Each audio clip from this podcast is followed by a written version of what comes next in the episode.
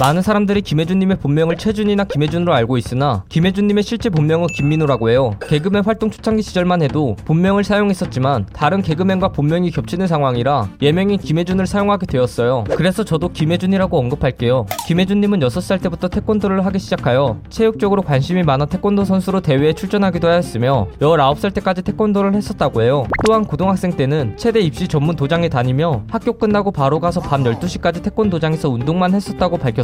학창 시절에 운동을 열심히 하던 김혜준님의 부모님께서는 체육대학에 진학하여 경찰이 되기를 바라셨지만 어릴 적부터 개그맨이라는 꿈이 있었던 김혜준님은 과감하게 개그맨이 되기 위해 연극 영화과에 진학하게 되었어요. 고등학교 시절에 개그맨을 꿈꾸며 달려오던 시기에 돈을 벌기 위해 여러 가지 아르바이트를 하였는데 당시에 청원 경찰, 공장 생산직 등 수많은 아르바이트를 했었다고 해요. 특히 김혜준님은 20대 초반에 동대문 밀리오울의 지하상가에서 옷가게 아르바이트를 했었는데 영업에 재능이 있었는지 당시에 계속 지하 1층 전체 매출 1위를 달성하게 되었고 옆 가게 사장님들이 자신들의 매장으로 스카우트하기 위해 노력했었다고 알려져 있어요. 다들 그때부터 최준님한테 준며들었나 보네요. 김혜준님은 개그맨이 되고 싶어 6년 동안 개그맨 지망생 시절을 보내다가 2011년부터 방영을 시작하여 현재까지도 최고의 개그 프로그램으로 사랑받고 있는 코미디 빅리그에 2018년도에 출연하여 개그맨으로서 데뷔하였고 개통령, 은밀하게 용명하게, 내 눈의 콩깍지 등 올해 2021년까지도 출연하여 활발하게 활동하고 있어요. 개그 콘서트나 우차싸, 코미디 빅리그 같은 코미디 프로그램이 유행했던 과거로부터 세월이 지나면서 유튜브나 인터넷 생방송 플랫폼 등에서 그 역할을 대체하게 되자 개그맨들이 설 자리가 많이 없어지게 되었어요. 때문에 많은 개그맨들이 개그 프로그램에 출연하기보단 유튜브에서 개인 채널을 운영하여 살아가는 형태로 변하게 되었는데 김혜준님 또한 2019년쯤에 개그 유튜버로서 활동하기 시작하였어요. 개인 채널을 운영하며 유튜버로서 활동하고 있던 김해준님은 어느 날 힘든 개그맨 지망생 시절을 함께 보냈던 친구들인 개그맨 이용주, 정재형님에게 자신들이 운영하는 유튜브 채널인 피식대학에서 쿨제이라는 캐릭터가 있는데 해보지 않겠냐는 제안을 받게 되었고 그 제안을 수락하여 촬영하게 되었는데 촬영을 하는 당사자들끼리도 너무 즐겁고 그 영상을 보는 시청자들의 반응도 좋아서 계속해서 출연하게 되었어요. 처음 피식대학에 출연하면서 만들어진 캐릭터인 쿨제이로서 인기를 끌었지만 제대로 인기가 터진 건 이후 만들게 된 최준이라는 캐릭터인데요. 이 캐릭터는 김해준님이 과거의 코미디 빅리그에서 내 눈의 콩깍지라는 코너에서 선보였었던 캐릭터로 영화 내 아내의 모든 것을 너무 재밌게 봐서 그 캐릭터를 살려야겠다는 생각으로 그 영화에서 느끼한 카사노바 장성기 역에 영감을 얻게 되어 만들어진 캐릭터라고 해요. 이 캐릭터는 가상의 캐릭터로 느끼한 카페 사장이라는 컨셉으로 워낙 인기가 많다 보니 인간 김해준이 아닌 최준의 인스타그램 계정이 따로 존재하고 그 계정의 팔로워는 17만 명을 넘어가고 있어요. 진짜 뭔가 느끼한 카사노바 하면 부러울 것 같은데 뭐죠?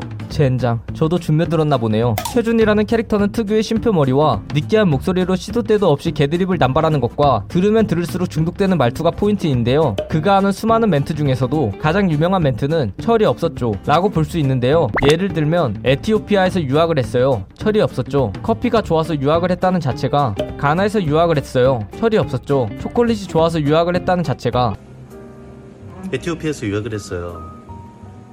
철이 없었죠. 커피가 좋아서 유학했다는 자체가.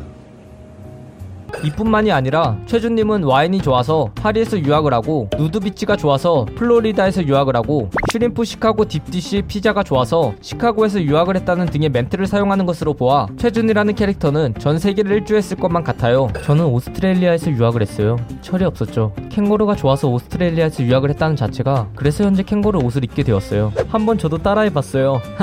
죄송합니다. 영화 내 안의 모든 것 에서의 장성기 역을 모티브로 해서 그런지 앞서 언급한 철이 없었죠. 드립의 원조는 사실 내 안의 모든 것 에서의 장성기가 했던 멘트로 철이 없었죠. 샹송이 좋아서 파리에 갔던 자체가 라고 해요. 세계 여러 나라에 유학을 갔다 온 컨셉을 잡고 있는 최준님의 본체인 김해준님은 실제로 유학을 간다고 하면 어디로 가고 싶은가요? 라는 질문에 네덜란드나 스페인을 가고 싶다 라고 답하였어요. 그 이유에 대해 김해준님은 보기와 다르게 감성적이라 해의 감도를 중요하게 생각하는데 어렸을 때 해가 떠있지 않은 밤에 겁이 많았던 기억들이 있어 밤을 별로 좋아하지 않고 쨍쨍한데 따뜻한 느낌의 해가 자신에게 안정감을 주어 네덜란드나 스페인 같은 나라가 좋다고 밝혔어요. 최준님의 영상을 1분 이상 본다면 손발에 오그라드는 것은 기본이고 더 이상 보기 힘들어지는 멘트를 들려주는데 이쯤 되면 왜 이렇게 사람들이 최준님에게 열광하는지 궁금해져요. 이에 대해 누군가가 최준님의 인기 비결에 대해서 다루기를 최준은 배꼽 냄새 같다 라는 총평을 하였다고 해요. 이 말의 뜻은 즉슨 최준님이 영상을 보는 것은 배꼽 냄새를 맡으면 싫은데 막상 맡으면 중독되는 것 같은 느낌이다 라고 생각할 수 있을 것 같아요. 이상형이 어떻게 되시나요? 라는 질문에 김혜준님은 대화가 잘 통하는 사람 그리고 진지한 이야기를 나누면서 즐거울 수 있는 사람이 좋다라고 답하였어요. 또한 앞서 언급한 부분들도 좋지만 작은 작은 것에도 감사할 줄 아는 사람에게 가장 끌리게 된다고 덧붙이기도 하였어요. 이렇게 느끼한 역할을 하고 귀여운 뱃살을 가지고 있는 것만 같은 김혜준님은 어릴 적부터 운동을 했어서 그런지 굉장히 튼튼한 근육질의 반전 몸매를 소유하고 있어요. 최준님의 매력은 블랙홀 수준이라 최준님이 영상을 보고 최준 플러스 스며들다라는 의미의 준며들다라는 신조어가 만들어지게 되었는데 이렇게 준며드는 과정도 5단계로 나누어져 있다고 해요. 1단계 주변에서 웃긴다고 하니 그냥 한번 틀어본다. 2단계 보다가 느끼해서 욕을 하면서 꺼버린다. 3단계 어느 순간 다시금 생각나는 영상을 한두 번 찾아보게 된다. 4단계 최준이 매력에 점점 빠져들어 결국 모든 영상을 시청한다.